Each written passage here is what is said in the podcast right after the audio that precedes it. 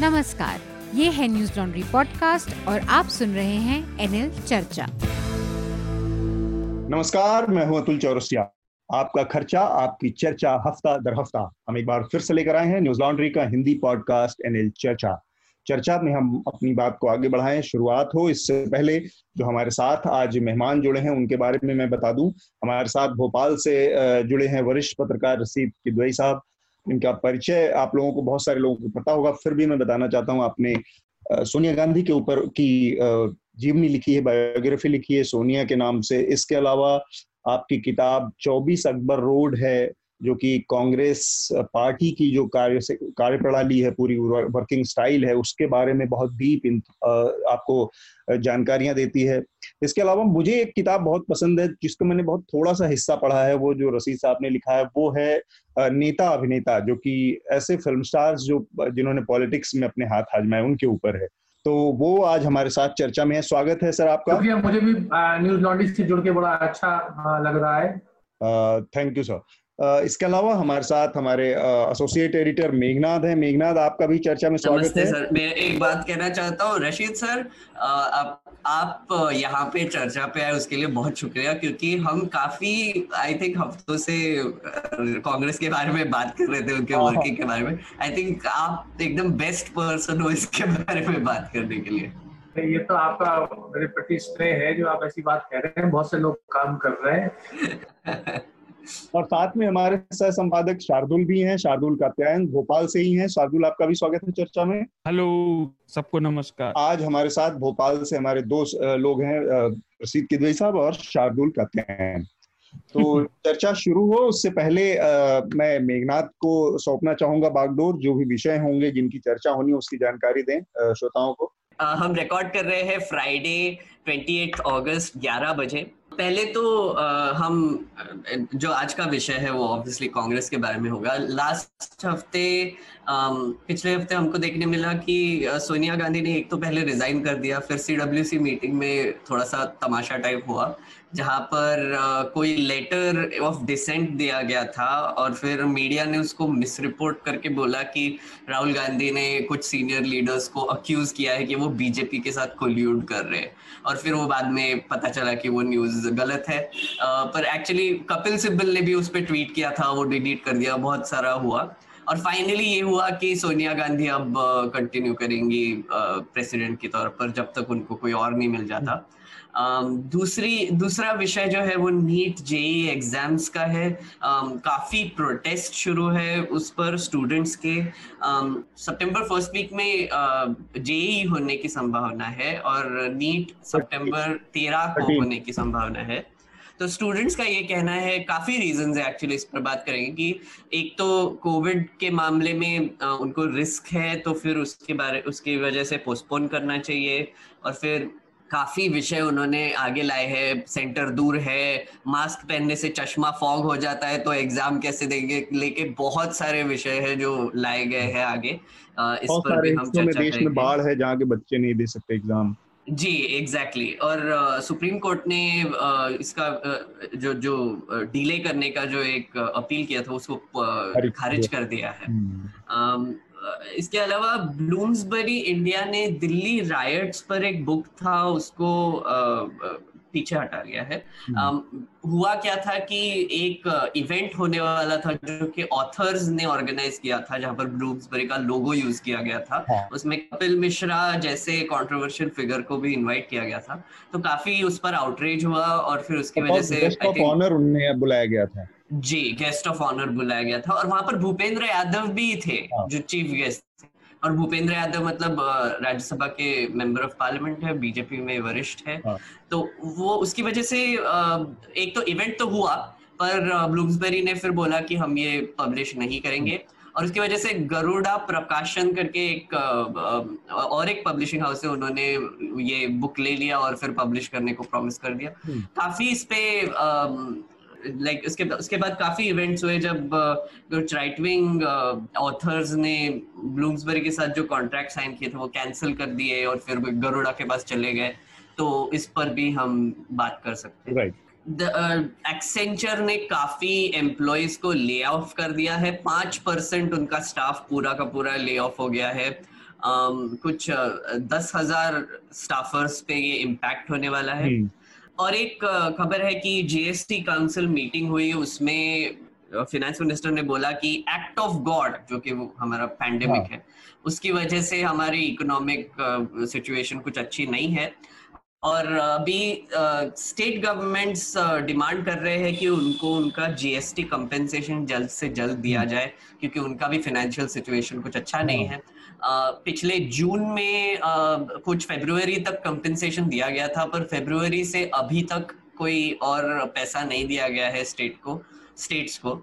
और जैसे कि मेरी जानकारी में है कि कुछ राज्य सरकारें अपने कर्मचारियों के वेतन भी नहीं दे पा रही हैं। जी एग्जैक्टली exactly. सुशील मोदी सुशील मोदी ने बोला बिहार में कि उनको सैलरीज देने में भी अब प्रॉब्लम होने लगी है तो फिर वो रिक्वेस्ट कर रहे हैं सेंटर को कि रिलीज़ किया जाए। और और एक एक्चुअली इस इस पैरेलल इंटरेस्टिंग सॉर्ट ऑफ़ एक खबर मिली थी कि नॉन बीजेपी चीफ मिनिस्टर्स साथ आने वाले हैं सुप्रीम कोर्ट जाने के लिए, ये नीट और जेई पोस्टपोन करने के लिए। तो दोनों चीज़ें साथ में हो रही है कि नॉन बीजेपी और इवन बीजेपी चीफ मिनिस्टर्स एक तो कंपेंसेशन मांग रहे हैं तो सेंटर थोड़ी सी अभी असमंजस में पड़ी हुई है, ऐसे बोल सकते हैं। और एक एक आखिरी खबर इंटरनेशनल अभी एक खबर आई है कि शिंजो आबे जो जापानीज प्राइम मिनिस्टर है वो रिजाइन करेंगे क्योंकि उनकी हेल्थ बहुत खराब हो चुकी है। ओके तो ये अभी ताज़ा ताज़ा अपडेट है। जी अभी जस्ट खबर आई तो हम मेरे ख्याल से सबसे पहले जो इस हफ़्ते कांग्रेस वर्किंग कमेटी की कार्य समिति की जो बैठक हुई काफ़ी हंगामेदार बैठक रही। तो मेरे ख्याल से सबसे पहले हम उस घटना से शुरुआत करते हैं जो कि कांग्रेस वर्किंग कमेटी की बैठक इस हफ़्ते हुई सोमवार को। और उससे पहले एक चिट्ठी का ज़िक्र आया जो कि कांग्रेस के तेईस बड़े नेताओं ने लिखी थी, जिसमें गुलाम नबी आज़ाद से लेके शशि थरूर से लेके, कपिल सिब्बल से लेके मनीष तिवारी और तमाम कांग्रेस के जाने माने चेहरे शामिल थे। वो चिट्ठी बेसिकली नेतृत्व के स्तर पर टॉप लेवल पे जो एक तरह की दुविधा है या एक तरह का असमंजस है, उसमें उसको स्पष्ट करने को लेकर था, एक फुल टाइम प्रेसिडेंट को लेकर था और कांग्रेस के अंदर एक एक ढांचागत बदलाव की ज़रूरत को बताती थी बता रही थी वो चिट्ठी। उसके बाद वर्किंग कमेटी की जो बैठक हुई, उसमें देखा मतलब उसका नतीजा जो सामने आया, उसको देखकर ये उसमें ये था कि सोनिया गांधी ही अभी वर्किंग प्रेसिडेंट बनी रहेंगी। एक योजना तय की गई कि अगले छह महीने के अंदर में एक नया प्रेसिडेंट खोज लिया जाए पार्टी का और फिर पार्टी आगे बढ़ेगी। उसमें बस चूँकि हमारे साथ रसीद किदवई साहब जुड़े हैं जो कि जिनका काफ़ी लंबा और इस हफ़्ते उनके इस मसले पर हमारे साथ न्यूज़ लॉन्ड्री के साथ जुड़ने का सबसे बड़ा मकसद भी यही है क्योंकि उन्होंने लंबे समय से कांग्रेस की पूरी स्टाइल को, फंक्शनिंग की शैली को फॉलो किया है, उस पर किताबें लिखी हैं बहुत सारी। तो इसलिए, इस लिहाज से मैं रसीद साहब से सबसे पहले जानना चाहूँगा कि कांग्रेस अपने सबसे बुरे वक्त में इस समय है। आज़ादी के बाद से मतलब इतनी बुरी स्थिति उसकी कभी नहीं रही। इसके बावजूद जिन लोगों ने सुधार की बात की, जिन नेताओं ने ये चिट्ठी लिखी, उसके बावजूद जो जिस चीज़ के लिए कांग्रेस जानी जाती है, उसी स्टाइल में टॉप लीडरशिप जो फैमिली का जो वर्चस्व है, उसी शैली को आगे बढ़ाने की कोशिश दिखी वर्किंग कमेटी में, उसमें किसी तरह का बदलाव इतनी बुरी स्थिति के बावजूद देखने को हमें नहीं मिल पाया।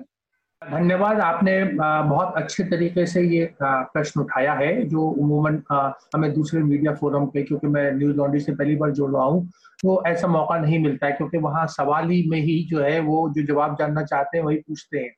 दरअसल देखिए, किसी भी राजनीतिक दल में एक तो पहली बात, एक उतार चढ़ाव होता है। कांग्रेस के लिए जैसे आपने कहा, बहुत बुरा समय आ रहा है। लेकिन एक, हमें पहली बात ये देखनी चाहिए कि कांग्रेस का अंदरूनी मामला है। एक लोगों का नज़रिया है जो कांग्रेस से बाहर है। उन्हें लगता है कि नेहरू गांधी परिवार को वो पद छोड़ देना चाहिए, कोई, क्यों नहीं, कोई गैर गांधी परिवार का सदस्य, अध्यक्ष हो सकता है। जी। और एक कांग्रेस की एक अपनी भावना है और एक उसके अंदर के डायनेमिक्स है। मैं दोनों चीज़ों का थोड़ा ज़िक्र करना चाहूँगा।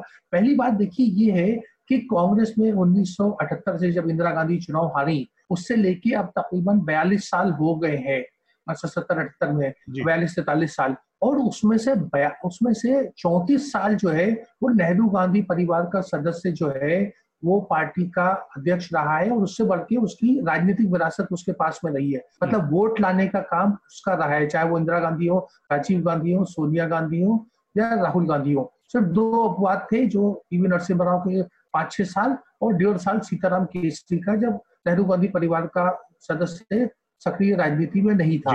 प्रश्न ये उठता है कि जो वोट लाता है उसको चाहे वो वोट पर्याप्त हो या ना हो आप जैसे जानते हैं कांग्रेस को 19 परसेंट वोट मिले हैं दोनों 2014 में और 19 में और तकरीबन 17 करोड़ वोट मिले हैं।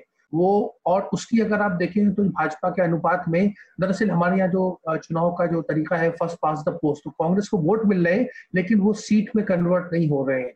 तो हम्म। एक ये बात है। तो जो कांग्रेस में प्रचार के लिए लोग बुलाए जाते हैं, कांग्रेस की तरफ़ से ही मतलब जो कांग्रेस के उम्मीदवार होते हैं देश भर में, वो नेहरू गांधी परिवार के सदस्यों को बुलाते हैं और उसके बाद उनकी इच्छा ये होती है कि नवजोत सिद्धू या इमरान प्रताप गढ़ी या नकमा मुरारजी जो फ़िल्म या जिसे हम सेलिब्रिटी स्टेटस कहते हैं, उनसे जुड़े हों। ये तेईस लोग जो हैं इनकी उस तरह से जो भी आने वाले चुनाव है चाहे बिहार हो बंगाल हो असम हो या पिछले चुनाव में भी कोई पूछ परख नहीं होती है। ये कांग्रेस का एक, एक इंटरनल डायनेमिक्स है जहाँ उन्हें लगता है कि पत्र करके उन्होंने सोनिया गांधी और राहुल गांधी के राजनीतिक कौशल को और उनके नेतृत्व को चुनौती दी है। देखिए लिखा कुछ जाता है मतलब कुछ होता है। तो लोग राजनीतिक मतलब ये निकाल लें कि उन्होंने एक राहुल गांधी को निकम्मा साबित करने की कोशिश की है। हम्म। और सोनिया गांधी को कहने की कोशिश की है कि उनकी लीडरशिप में कांग्रेस फल फूल नहीं रही है। हम्म। तो ये दरअसल विवाद का असली मतलब जो है जड़ है। जी जी। तो इसको एक एक अगर अलग तरीके से पूछा जाए तो क्या ये जो तेईस नेता थे जिन्होंने ये पत्र लिखा वो कांग्रेस नेतृत्व के खिलाफ बगावत थी या वास्तव में एक अच्छी मंशा से उठाया गया एक कदम था? अतुल जी, देखिए, अगर अच्छी मंशा होती तो ये 2014 के बाद में ये पत्र लिखा जाना चाहिए था इस तरह की कोशिश होनी चाहिए थी। ये पत्र जो है, राजनीतिक स्तर के ऊपर पाँच साल लेट मतलब देर पहुँचा, विलंब से पहुँचा है। क्योंकि उसके बाद एक चुनाव के बाद में दूसरी चुनाव भी पार्टी हार गई और कुछ नहीं बदला। और दरअसल इसमें तमाम जो लोग जुड़े हुए हैं, वो, उनका अब राजनीतिक अस्तित्व खतरे में है क्योंकि किसी भी राजनीतिक दल में जो एक सत्ता परिवर्तन होता है मतलब सोनिया सोनिया गांधी युग से अब राहुल गांधी युग आ रहा है हम्म। और देखिए राजनीति का एक उसूल होता है आप भाजपा को देखें तो 1980 के दशक से वो अटल बिहारी वाजपेयी और लाल कृष्ण अडवाणी की एक जोड़ी काम करती रही। और वो जोड़ी के पास में वही जो मैं कह रहा हूँ उसके पास पॉलिटिकल लीडरशिप थी अध्यक्ष कोई भी हो वो ज़रूरी नहीं था पॉलिटिकल लीडरशिप उनके हाथ में थी हम्म। जब विकल्प पैदा हुआ जब लाल कृष्ण अडवाणी 2009 का चुनाव हार गए और आप सबको पता है हमारे न्यूज़ लॉन्ड्री के सुनने वाले भी सब जानते हैं श्रोता कि लाल कृष्ण अडवाणी के प्रति हर व्यक्ति जो था वफादार था हम्म। जब तक नरेंद्र मोदी का उदय नहीं हुआ एक राष्ट्रीय नेता के रूप में और लोगों को लगा कि नरेंद्र मोदी जो है वो भाजपा को जिता सकते हैं जो उन्होंने प्रूव भी किया हम्म। यही दुविधा कांग्रेस के सामने लेकिन कांग्रेस के पास कोई नरेंद्र मोदी जैसी कोई शख्सियत नहीं है जो तेईस लोग हैं इनमें किसी का राजनीतिक रुतबा नहीं है। इसीलिए इन्हें कांग्रेस में दरकिनार किया जा रहा है। इनकी बात को सिर्फ़ मीडिया में और जो आ, सोशल मीडिया में इसकी चर्चा हो रही है। हम्म। क्योंकि अगर कोई आदमी गांधी परिवार को अपस्टेज कर सके देखिए ये बात सही है कि राहुल गांधी इतने प्रभावी नहीं रहे लेकिन एक आम कांग्रेसी जो है वो सोनिया गांधी के प्रति कृतज्ञ है क्योंकि उन्होंने 2004 से 14 तक कांग्रेसियों को सत्ता का सुख दिया। और लोगों को प्रियंका गांधी में उम्मीद की किरण नज़र आती है आशा है। हम्म। इसलिए ये जो दाव पेज जो चल रहे हैं वो इतने कारगर नहीं हो रहे हैं नेहरू गांधी परिवार के खिलाफ। ठीक बात। मेरा एक सवाल था रशीद रशीद जी के लिए। आपने जैसे कहा कि आई मीन काफ़ी कमेंटेटर्स ने कहा कि अगर गांधी परिवार का एग्जिट हो गया तो कांग्रेस का रिवाइवल पॉसिबल है अदरवाइज़ नहीं है। तो दो सवाल थे। एक तो आपने कहा कि राहुल गांधी और आई मीन पूरे गांधी परिवार का एक वोट गेटिंग सॉर्ट ऑफ़ तजुर्बा रहा है कि ही वोट लेके आते हैं। पर अभी ऐसी सिचुएशन हो गई है क्या कि जैसे राहुल गांधी और ये उस पार्टी में है, इसकी वजह से उनको वोट नहीं मिल रहे हैं तो ऑपोजिट इफ़ेक्ट होने लगा है कि नहीं? और दूसरी चीज़ ये है कि मेरे एक दोस्त है शिवम शंकर सिंह, जो एक पॉलिटिकल स्ट्रेटजिस्ट है, जो बीजेपी के साथ भी काम कर चुके हैं। उन्होंने एक बहुत ही इंटरेस्टिंग ट्वीट थ्रेड लिखा कि ये जो ओपिनियन है कि गांधी परिवार जाना चाहिए ये थोड़ा सा मिसप्लेस्ड है क्योंकि फिनेंशियल कंट्रोल जो पूरा पार्टी का है वो पूरा कांग्रेस परिवार सॉरी गांधी परिवार के पास है। और अगर वो चले जाते हैं तो फिर कांग्रेस को जितने डोनेशंस मिलते थे जितने कनेक्शन गांधी परिवार के कनेक्शंस की वजह से जितने इलेक्टोरल फंड्स मिलते थे वो मिलना बंद हो जाएँगे। तो ये बात कि, किस हद तक सही है? जी मेघना जी, आपने बहुत सही प्रश्न उठाया और आपके मित्र ने भी सही बात कही है। देखिए, एक ये व्यवहारिक समस्याएँ हैं और इस व्यवहारिक समस्याओं का ये होता है कि जैसे मैंने आपको तो कैंपेन की बात करी थी कि प्रचार प्रसार के लिए नेहरू गांधी परिवार का ही नाम सामने आता है, लोग उनको सुनने आते हैं, भीड़ आती है, वोट मिले ना मिले वो दूसरी बात। है देखिए, और ये कहना कि राहुल गांधी फेल हो गए हैं, देखिए, इसमें भी थोड़ी सी मुझे है अतिशयोक्ति होती है क्योंकि देखिए जो गुजरात का चुनाव हुआ था असेंबली का विधानसभा का वहाँ तकरीबन बराबरी बराबरी पर चुनाव खत्म हुआ था और राहुल गांधी ने बहुत दमखम से लड़ा था। आज गुजरात की राजनीतिक स्थिति बिल्कुल अलग है और उस समय कांग्रेस उसका फ़ायदा नहीं उठा पाया। अगर हम्म। सूरत की जो सोलह सीटें थी उसमें से आधी भी कांग्रेस को मिल जाती तो आज राजनीति बिल्कुल अलग होती देश की राजनीति अलग होती। कर्नाटक में कांग्रेस चुनाव जीती गठबंधन के साथ मध्य प्रदेश राजस्थान छत्तीसगढ़। तो ऐसी बात नहीं है कि कांग्रेस में दमखम नहीं है। ये एक एक नरेटिव है। देखिए मैं बार बार कहता हूँ और मेघना जी मैं आपसे भी पूछना चाहता हूँ अतुल से भी हम्म। पूछना चाहता हूँ आप सब लोगों से अगर कोई मोदी का वोटर है क्या वो सिर्फ़ इस बुनियाद पे कांग्रेस को वोट देने लग जाएगा कि उसमें राहुल गांधी अध्यक्ष नहीं है सोनिया गांधी अध्यक्ष नहीं है और कोई तीसरा मतलब भूपेश बघेल या सचिन पायलट या कोई भी नेता जो है वो कांग्रेस का नेता हो मुझे लगता है एक राजनीतिक संवाददाता होने के नाते मैं ज़िम्मेदारी से कहता हूँ हम्म। ऐसा नहीं है बल्कि और कांग्रेस के वोट में गिरावट आएगी मुझे मुझे एक्चुअली लगता है कि ये पॉसिबिलिटी मतलब मेरे मैं इतना एक्सपीरियंस नहीं हूँ आप, आपके जितना बट मेरे मुझे ऐसे सोच मतलब जितना भी मैंने ऑब्ज़र्व किया है पिछले कुछ सालों में तो बीजेपी का ऑब्वियसली एक कैंपेन चल रहा है राहुल गांधी को पप्पू जो वर्ड दिया गया है। तो रवीश कुमार ने एक बहुत ही इंटरेस्टिंग चीज़ कही थी आई थिंक कुछ दिनों पहले एक शो में कि ये जो पप्पू नाम का जो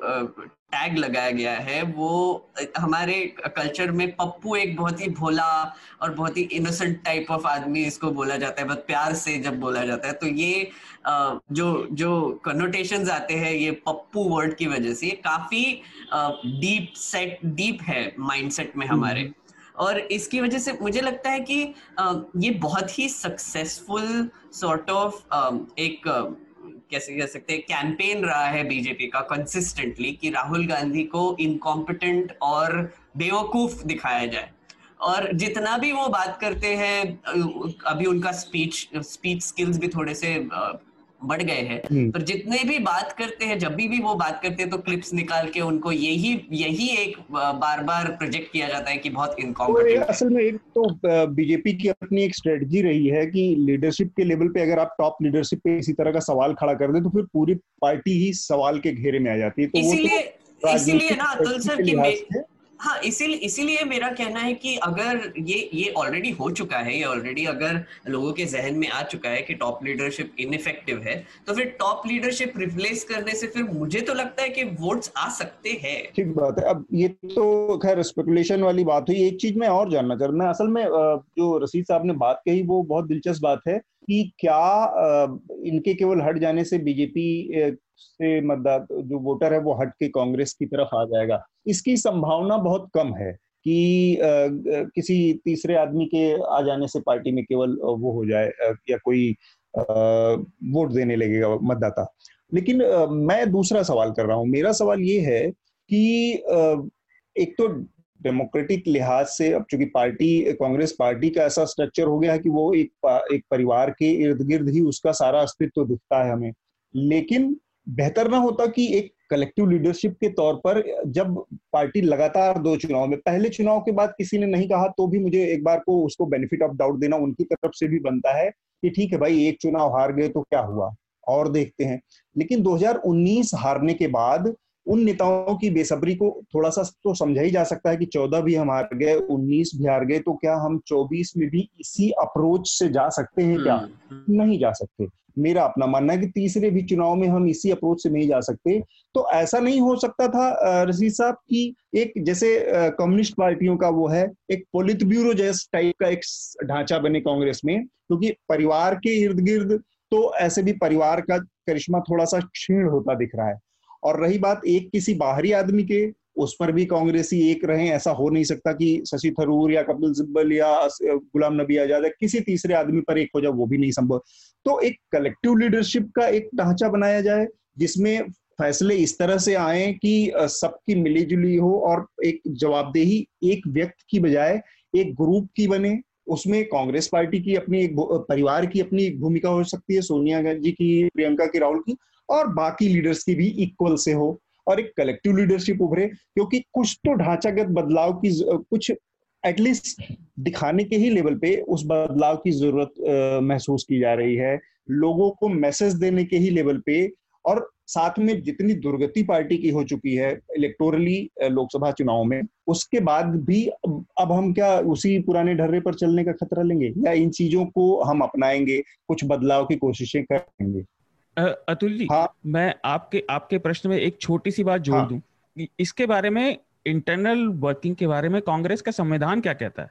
रशीद साहब? जी देखिए आप बहुत महत्वपूर्ण सवाल उठाए हैं जिनको आज जनता के बीच में है। लेकिन मैं आपको बताऊँ बहुत सारी चीज़ें जो होती हैं जिसे हम कहते हैं एक फैशनेबल डिस्कोर्स होता है। ऐसी बात जो हम देखना और सुनना चाहते हैं लेकिन वो व्यवहारिक दृष्टिकोण से बिल्कुल आ, वो असंभव होती है। देखिए आज हमारे हम सारे राजनीतिक दलों की बात लें। हाँ, हाँ। किसी राजनीतिक दल में कलेक्टिव लीडरशिप है? हम आम आदमी पार्टी से शुरू करता हूँ तो जनता का मूवमेंट था। आज अरविंद केजरीवाल ने जो तमाम लोग थे, मैं उसमें कोई पक्ष विपक्ष की बात नहीं कर रहा हूँ उनका क्या हाल हुआ? जिन लोगों के साथ, अरविंद केजरीवाल के साथ ये जो दिल्ली का जो ये मूवमेंट चला था, आज उनमें से कितने लोग हैं? और एक व्यक्तिवाद वहाँ भी शुरू हो गया। कोई भी राजनीतिक दल आप देखें, देखिए वहाँ तो इतनी ज़्यादा दबंगाई होती है कि ज्योति बासु को तो प्रधानमंत्री तक नहीं बनने दिया गया, जो मुझे लगता है कि उसको हिस्टोरिकल ब्लेंडर कहा गया। पूरा एक उनकी ईगो थी प्रकाश कारत की जिसकी वजह से जो है वो यूपीए अच्छी खासी चल रही थी वो न्यूक्लियर डील के ऊपर तोड़फोड़ हो गई सारी। तो मेरा कहना ये है कि देखिए राजनीतिक ये सब चीज़ें अच्छी बातें कहने को होती है। हम्म। जवाहरलाल नेहरू भी उसी नहीं ऑटोक्रेट थे क्योंकि इंदिरा गांधी थी। सबका एक अलग अलग काम करने का या अडवाणी जी या मोदी सब एक ही उनका काम करने क्योंकि हमारे देश की राजनीति का स्वरूप वैसा है। यहाँ के ऊपर आप दस लोगों की आप राय लेंगे हम्म। तो उससे कोई एक राय बनी नहीं पाएगी। हम्म। ये एक बहुत बड़ी आ, समस्या है। जी। दूसरी बात जो मेघनाथ ने उठाई थी मैं उसका सवाल देना कि जो राहुल गांधी देखिए हम किसी का तिरस्कार क्यों करते हैं? राहुल गांधी को हम क्यों पप्पू बना के पेश करना चाहते हैं? क्योंकि कहीं ना कहीं हमें उसका डर होता है। देखिए राहुल गांधी जो है वो सुविधा की राजनीति नहीं कर रहे वो चाहे चीन का मामला हो चाहे रोज़गार का मामला हो वो साफ़ बात कहते हैं कॉम्प्रोमाइज नहीं कर रहे। कांग्रेस का आपको इतिहास देखना होगा। कांग्रेस जो है वो एक आइडियोलॉजी विचारधारा से जुड़ी हुई पार्टी नहीं है शुरू से हम्म। ही। वो एक प्लेटफॉर्म था जो उसकी ताकत थी कि तमाम विचारधारा के लोग आप आर्थिक नीति में आप सोशलिज्म को मानते हैं कैपिटलिज्म को मानते हैं दोनों राय वहाँ पर चलती थी। तो उस वजह से जो कांग्रेस का एडवांटेज था वही आज उसका सबसे बड़ा डिसएडवांटेज हो गया है। मैं आस्था और धर्म के मामले में ज़्यादा नहीं जाना चाहूँगा लेकिन न्यूज़ लॉन्ड्री वाले सब जानते हैं कि आज देश में क्या हो रहा है। क्योंकि तो आप अगर राजनीति को आस्था से जोड़ेंगे तो उसमें बहुत सारी समस्याएँ पैदा होती है और उसके बहुत सारे लाभ भी होते हैं। हम्म। तो ये सारी की सारी कांग्रेस के पास समस्याएँ हैं जिसका कोई समाधान नहीं है। और एक आखिरी बात देखिए जो इंदिरा गांधी या नेहरू काल में ऐसा नहीं था कि विपक्ष के नेता अच्छे नहीं थे बहुत बड़े बड़े नामी ग्रामी नेता थे लेकिन वो कभी कामयाब नहीं हो पाए। तो ये एक उतार चढ़ाव का दौर होता है। कांग्रेस ने पचपन साल छप्पन साल जो तिहत्तर साल में हुकूमत की और सत्ता का सुख भोगा उस समय भी विपक्ष बहुत एक से बड़े कद्दावर नेता थे। लेकिन उनकी नहीं चली। आज ये कांग्रेस की परीक्षा की घड़ी है हम्म। और ये उतार चढ़ाव आएगा। देखिए वाजपेयी जी भी चुनाव हारे इंदिरा गांधी भी चुनाव हारी संजय गांधी भी चुनाव हारे तो चुनाव हारना जो है वो कोई क्राइटेरिया लोकतंत्र का नहीं है। लोकतंत्र में सबसे मज़बूत चीज़ होती है जमे रहना। और आज कांग्रेस की सबसे बड़ी जो दुर्गति की वजह मैं आपको बताऊँ वो उनका आत्मविश्वास होना है। हम्म। का मानना नहीं है। शार्दुल से मैं जानना चाह रहा हूँ। शार्दुल इस मौके पर कलेक्टिव लीडरशिप का मसला है आपने देखा है कलेक्टिव लीडरशिप की बात तो छोड़िए जो जिस तरफ़ रशीद साहब ने इशारा किया कि किसी पार्टी में नहीं है। वो जो कलेक्टिव लीडरशिप की स्थिति या एक लोकतांत्रिक स्थिति हम जिस जो पार्टी आज सत्ता में बैठी है भारतीय जनता पार्टी उसके लिहाज से देखें तो उसके भी ऊपर एक सुपर पावर बैठा हुआ है वो नागपुर से चीज़ें तय करता है। और ये बहुत साफ़ बात है कि अगर आप जिस जिस धड़ल्ले से जिस लहजे से सोनिया गांधी या गांधी परिवार को को खारिज किया जाता है अटैक किया जाता है कांग्रेस में उसी धड़ल्ले से या उस उससे लोग संघ परिवार की भूमिका को भाजपा के मामले में कहने की हिम्मत नहीं दिखाते। आज की स्थिति चूँकि ऐसी है क्योंकि मीडिया कॉम्प्रोमाइज है। पर ये बहुत बड़ा सच है। तो कलेक्टिव लीडरशिप तो हर जगह फेल है। तो इसलिए केवल कांग्रेस पार्टी को ही इसके लिए निशाना बना के और सोनिया गांधी और राहुल गांधी को, को टारगेट करने के पीछे राजनीतिक जिनके हित हैं वो तो ठीक है लेकिन जो लोग गैर राजनीतिक हैं उनको तो कम से कम इस तटस्थता के साथ सोचना चाहिए। मैं काफ़ी सारी आज डिफर बात करने वाला हूँ क्योंकि मैं बहुत सारी बातों से बिल्कुल अग्री नहीं करता। हम्म। पहली बात तो ये कि आज हम कांग्रेस के बारे में बात कर रहे हैं तो भाजपा के बारे में तो हम कहते ही रहते हैं तो आज उसको ना उठाएँ। और आप या भाजपा से कंपैरिजन कांग्रेस का ठीक नहीं। उसका रीजन है कि भले ही आज इस पार्टी इन पार्टियों के शीर्ष पर एक व्यक्ति बैठा हो है ना? पर वो व्यक्ति वहाँ अपनी काबिलियत से पहुँचा। दूसरी चीज़ वो अपने पीछे सुनिश्चितता नहीं बना रहा और आप समझ सकते हैं वो अपने नीचे संगठन को खाली नहीं कर रहा चमचों को नहीं भर रहा वो अपने तरीके से काम करने वालों को भर्ती कर रहे हैं चाहे वो अरविंद केजरीवाल हो और जिनसे डिफरेंसेस है उन्हें अलग कर दे रहे हैं ये राजनीति है राजनीति राजनीतिक हितों के लिए ही तो करते हैं लोग हम्म। ये कौन सा आज तक कौन सा सन्यासी पैदा हुआ जो राजनीति कर रहा है यहाँ पे भारतीय राजनीति में हम्म। तो मैं ये नहीं मानूँगा दूसरी बात यह है कि आप इन नेताओं को गलत समझ रहे हैं भाई। ठीक है हम कहते हैं जो आपने भाजपा के बारे में बात कही आज उस पर नरेंद्र मोदी एक छत्र हुकूमत से मैं अग्री नहीं करता पर उसके बारे में बाद में कहूँगा। उनका एक छत्र कंट्रोल है उसके ऊपर। हम्म। अब उस एक छत्र कंट्रोल का कोई कारण भी तो है। बंदा तीन स्टेट चुनाव जीता उसके बाद दो लोकसभा चुनाव जीता। तुमने कौन सा दनिया उखाड़ा है आज तक? जो तुम इतनी अकड़ में हो कि तुम लोगों से कह रहे हो कि मेरी मम्मी अस्पताल में है तुमने लेटर कैसे लिखा? हम्म। है? और जबकि आपके एक तो इससे जुड़ी हुई बात यह है नेताओं से। कांग्रेस का ये पहली बार नहीं है। कांग्रेस सन राशिद जी को कहीं ज़्यादा अच्छे से पता होगा हम्म। कि 69 से टूटनी शुरू हुई थी है ना? और हाँ। मैंने इसके लिए पॉइंट बनाया था। मैं सोच रहा था मैं इसको आपसे कैसे कहूँगा कि ये नेता वो हैं जो थोड़ा सा वजूद रखते हैं यथार्थवादी चमचागिरी से अलग कांग्रेस के अंदर चाहे वो कैसा भी हो चाहे वो ऑनलाइन हो चाहे वो सुवाव हो चाहे वो वकील हो हम्म। पर इनकी आज जनाधार जैसा राशिद जी ने कहा इनका जनाधार नहीं है नहीं तो ये तोड़ नहीं सकते हम्म। नहीं तो जो जो तोड़ने वाले थे भाई जी हिंदुस्तान में तो है जो हाँ भारतीय जनता पार्टी के अलावा जितने दल हैं हिंदुस्तान में वो कांग्रेस से टूट कर ही तो बने हैं तो पुराने वाले जो मतभेद रखने वाले जो थे उनका जनाधार था हम्म। अब इन लोगों ने पार्टी में सुधार की बात करी आप उसे हेल्दी डिस्कशन कर सकते थे पहली बार लोगों का कांग्रेस में इंटरेस्ट बढ़ा। है ना हम्म। हाँ अब ये ये कहना कि केवल गांधी परिवार से ही जनता का जुड़ाव है तो जो उन्होंने भारतीय जनता पार्टी के लिए बात कही कि क्या गांधी हट जाएँगे तो क्या वो भाजपा मतलब सॉरी भाजपा को वो भाजपा वाले इधर वोट नहीं देंगे यही बात तो जो अब डेडिकेटेड जो कांग्रेस का हमारे चुनावी रिकॉर्ड दिखाते हैं कि 19-20 प्रतिशत जो पक्का वोट है कांग्रेस का वो क्या केवल गांधी परिवार की वजह से है जितने स्टेट्स के चुनाव पिछले कुछ सालों में हुए उनमें गांधी परिवार की नगण्य भूमिका थी जीतने में हम्म। भूपेंद्र सिंह हुड्डा इसमें है है ना उनके रा, रास्ते में राहुल गांधी ने कितने रोड़े अड़वाए हम्म। है ना जो मध्य प्रदेश में हुआ वो हम सब जानते ही हैं राजस्थान में अशोक गहलोत पंजाब में कैप्टन अमरिंदर सिंह भाई आपकी जो जो राशि जी बात करते हैं वो ठीक है नैरेटिव है राहुल गांधी को पप्पू कहने का मैं बिल्कुल अग्री करता हूँ हम्म। लेकिन आपका नैरेटिव ज़मीन से जुड़ा हुआ होना चाहिए उसमें स्पष्टता होनी चाहिए। और ये जनता के वोट को जोड़ के नहीं रखते गांधी परिवार। गांधी परिवार ये जनाधारहीन परिवार कहूँगा मैं इसे आज की डेट में। ये इन नेताओं के टकराते हुए हितों को सुरक्षित और व्यवस्थित रखता है जैसा उन्होंने कहा फाइनेंस हम्म। है ना? पैसे का खेल है और कुछ नहीं।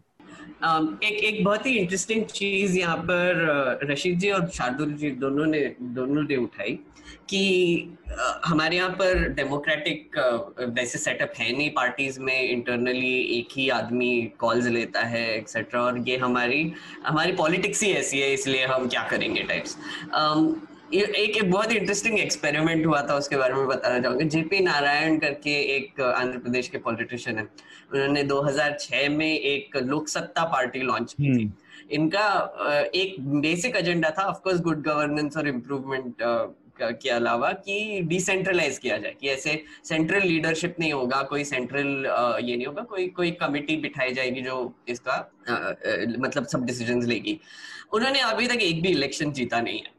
तो मैं एक्चुअली ये पॉइंट को कंसीड करूँगा कि हमारे यहाँ पर एक फेस अटैच करना पॉलिटिकल पार्टी के साथ बहुत इंपॉर्टेंट है। पर फिर आप अगर सोचो सोचोगे तो जैसे शार्दुल ने बोला कि जैसे स्टेट इलेक्शंस में जो कांग्रेस जीतती आई है वो उनके लोकल लीडरशिप के ही दम पर जीतती आई है। उनका फेस वो लोकल था। उनका फेस वो स्टेट में था कैप्टन अमरिंदर अशोक गहलोत से लेके बहुत लोग थे जिनकी वजह से आई थिंक इनको ये विक्ट्री मिली है। तो ये पॉसिबल है कि गांधी परिवार ना होने की वजह से भी वोट्स मिल सकते हैं। um, दूसरी चीज़ uh, मैं ये कहना चाहूँगा कि um, हमारे यहाँ पर एक sort uh, of sort of, uh, political narrative तो बन ही चुका है कि कांग्रेस इनकॉम्पिटेंट है ये है वो है पर संजय झा को अगर आप देख ले जो रिसेंट जो इंसिडेंट हुआ था उन्होंने पार्टी के खिलाफ लिख, लिखना शुरू कर दिया था और उन्होंने आई थिंक काफ़ी ऐसे पॉइंट्स उठाए जो आज रशीद जी ने भी उठाए कि सेल्फ कॉन्फिडेंस नहीं है कोई डायरेक्शन नहीं है सेंट्रल लीडरशिप को पता नहीं है क्या करना है हम्म। उनको निकाल दिया गया।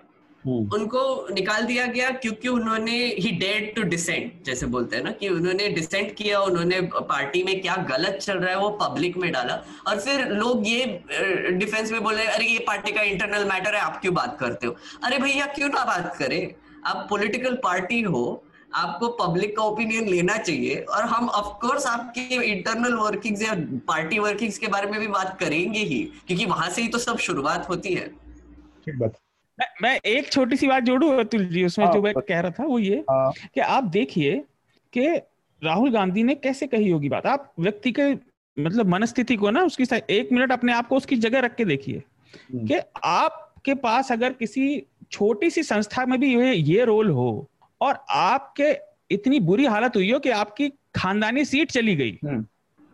है ना? हम्म। और आप कह रहे हैं मैं उस पब्लिकली आप ये डिक्लेयर कर रहे हैं कि मेरा इस संस्था से कोई मतलब नहीं है वर्किंग से। और आप कह रहे हैं कि आपकी लेटर लिखने की हिम्मत कैसे हुई? हम्म। कितना एंटाइटलमेंट है यार। भाई तूने करा क्या है ऐसा? हाँ। किस बात का एंटाइटलमेंट है तुझे? नहीं और और ये ये मेरे को समझ में नहीं आता शार्दुल एकदम एग्जैक्टली exactly, मैं दिस इज़ ऑन पॉइंट कि आ, अब राहुल गांधी ने तो रिजाइन कर दिया है। राहुल गांधी कुछ पोस्ट पे नहीं है। एक एक सीट लेके बैठे हुए वो जो उनकी वायनाड में जो सीट मिली है उनको भाषा वो नहीं समझ तो समझ सकते। इनको इनको इतना सीरियसली फिर भी क्यों ले रहे हैं? Right like I mean like CWC में उनसे उनके अलावा काफ़ी सीनियर लीडर्स हैं। Um, इनको इतना सीरियसली क्यों ले रहे हैं? मेरे को वो बहुत मैं असमंजस में पड़ जाता हूँ और डरते क्यों है इतने? इसका like, जवाब सिब्बल ने जो ट्वीट डाला या फिर uh, किसी वेणुगोपाल ने जो बोला एक्सेट्रा एकदम इमीडिएटली जब uh, राहुल गांधी ने कुछ बोला तो वही अरे नहीं नहीं नहीं हमने ऐसे कुछ नहीं, नहीं पार्टी का एक कल्चर हम्म। होता है। पार्टी एक कल्चर में काम करती आई है। और आप सब चूँकि उसके लाभार्थी हैं उस सिस्टम का आपने लाभ उठाया आप उसके बेनिफिशियरी हम्म, हम्म। समय तो वो सारी चीज़ें काउंट करती हैं जब आप ऐसी स्थिति में फंसते हैं। मैं इसके आगे का एक सवाल आखिरी सवाल और फिर हम दूसरे विषय पर भी चूँकि हमको जाना है मैं वो जल्दी से रशीद साहब को यहाँ पर जोड़ना चाहता हूँ और फिर बाकी आप लोगों के भी एक छोटे छोटे कॉमेंट चाहिए होंगे। सोनिया गांधी ने बहुत सिस्टमेटिक तरीके से अपनी लीडरशिप को फिर साबित कर दिया सी में। उन्होंने जिस योजनाबद्ध तरीके से इस पूरे लेटर की हवा निकाली और इसके जो सोकल ऑर्गेनाइजर्स लोग थे, उनकी हवा निकाली है। वो अब सबके सामने है। सोनिया गांधी ने अपनी लीडरशिप को फिर से वहाँ पर पुख्ता किया है, अपनी पकड़ को पुख्ता किया है। अब मेरा ये जानना चाहता हूँ मैं रशीद साहब, कि ये जो तेईस लोग थे, अब वो टारगेटेड लोग हैं, अब वो आइडेंटिफाइड लोग हैं।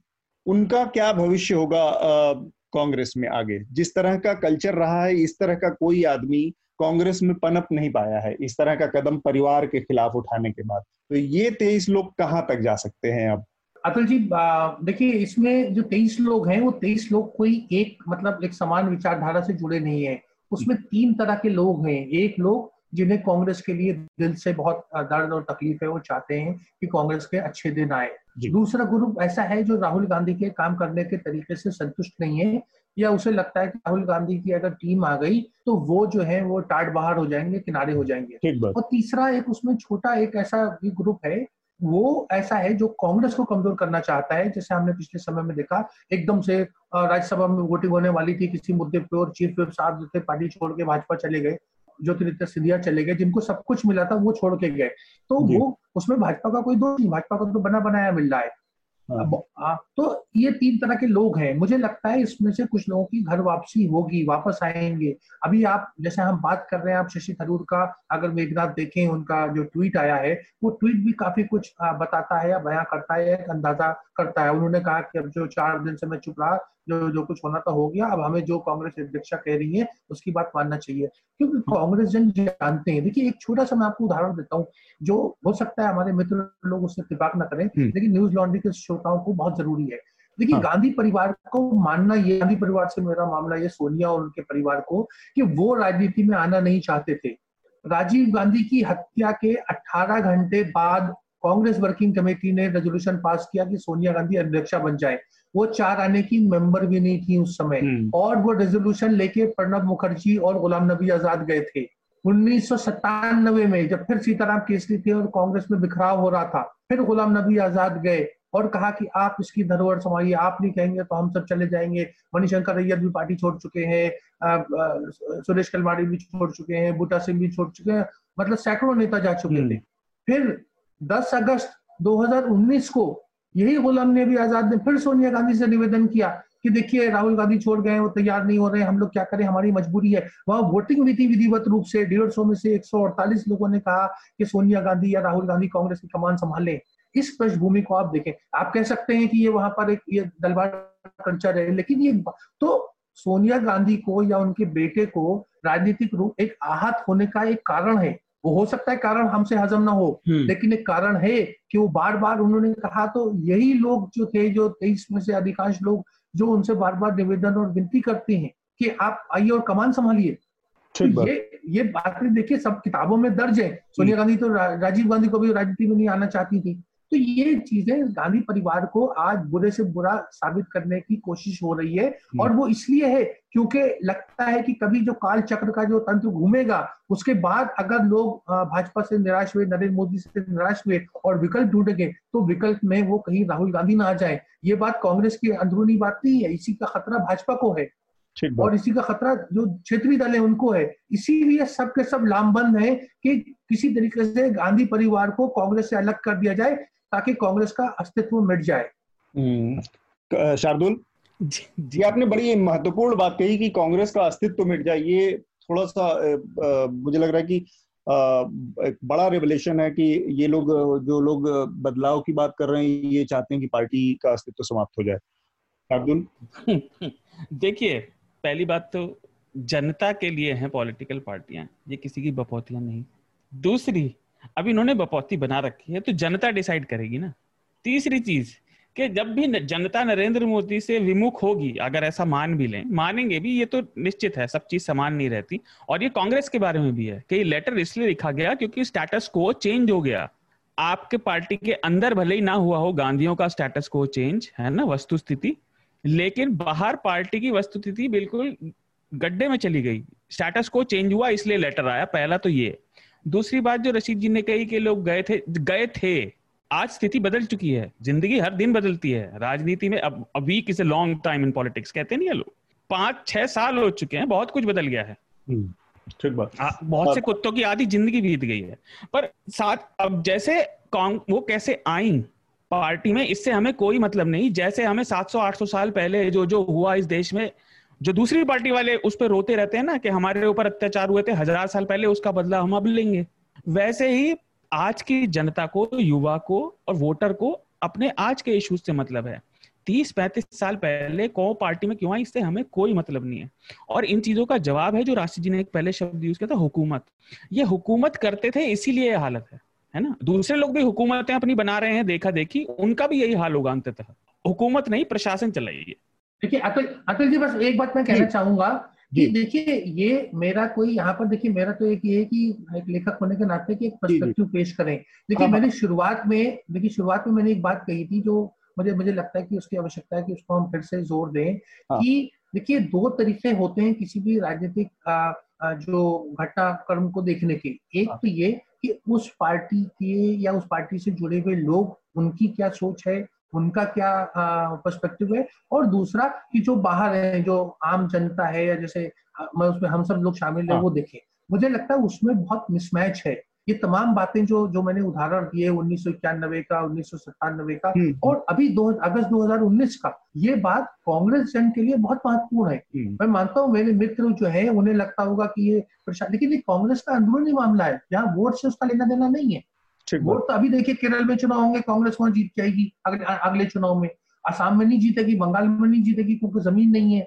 तो ये एक राजनीति का उतार चढ़ाव है। इसको हमें ये कहना कि वो व्यक्ति वंशवाद की बात मैं बताऊँ पैट्रिक फ्रेंच ने अपनी किताब में लिखा है पच्चीस फ़ीसदी से ज़्यादा लोग जो है वो सेकंड जनरेशन थर्ड जनरेशन लोग जो है पच्चीस फ़ीसदी तमाम राजनीतिक दलों में है। हर दल में है। वो तो उसका एक आर्गुमेंट उसका एक आर्गुमेंट होता है कि नहीं वो शीर्ष उस पर नहीं। देखिए या तो हम एक पैमाना माने हम या तो वंशवाद के खिलाफ हो या हम कहें नहीं नहीं नहीं वो जनरल सेक्रेटरी हो सकता है वो हम्म। मुख्यमंत्री हो सकता है लेकिन वो प्रधान नहीं हो सकता।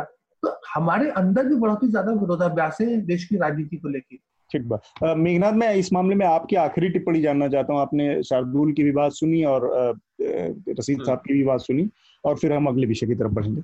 एक इंटरेस्टिंग सा ट्रेंड कांग्रेस में दिखाई पड़ता है। आई थिंक ये शुरू हुआ था 2008 जो जो, जो रशीद जी ने न्यूक्लियर डील के बाद बात की थी। जब हमारा एंटी करप्शन मूवमेंट भी हुआ था तो एक हमारे दिमाग में इमेज फिट हो चुकी है जो फॉलो कर रहे हैं तब से कि कपिल सिब्बल से लेके जो ये तेईस लोग जो आज लेटर लिख रहे हैं वो टीवी पर आकर बहुत एरोगेंटली बात करते थे। कि हम्म। मतलब उनको कोई सवाल पूछा तो बहुत ही एरोगेंट हो जाते थे और ये लोगों को अच्छा नहीं लगा um, उनको 2014 में एक लेसन मिला 2019 में फिर से लेसन मिला और ये पता चला कि उनको कम्युनिकेशन स्किल्स जो है उनके वो थोड़े इम्प्रूव करने पड़ेंगे um, एक तो राहुल गांधी जो स्पीच देते हैं एक्सेट्रा वो तो छोड़ ही दो। पर इन जनरल पार्टी का जो कम्युनिकेशन स्किल्स uh, है उस पर थोड़ा सा ब्रशअप करना पड़ेगा और लोग क्या सुनना चाहते हैं उसके हिसाब से बोलना पड़ेगा। BJP on the other hand बहुत uh, बहुत ही काबिल है इस मामले में। हम्म। तो um, अभी जो सीडब्ल्यूसी का मीटिंग हुआ यहाँ पर ये एक साफ़ दिखाई देता है कि उनको 2014 और 2019 से कोई लेसन मिले हैं नहीं। वो वही एरोगेंस वही वही जो एक जज्बा है वो लेकर जो गांधी परिवार के राहुल गांधी से लेकर सोनिया गांधी सभी है वो अभी भी है वहाँ पर। मे बी ये तेईस लीडर्स को अभी पता चल गया कि क्या गलती हुई थी अब इतने दिनों बाद इतने सालों बाद।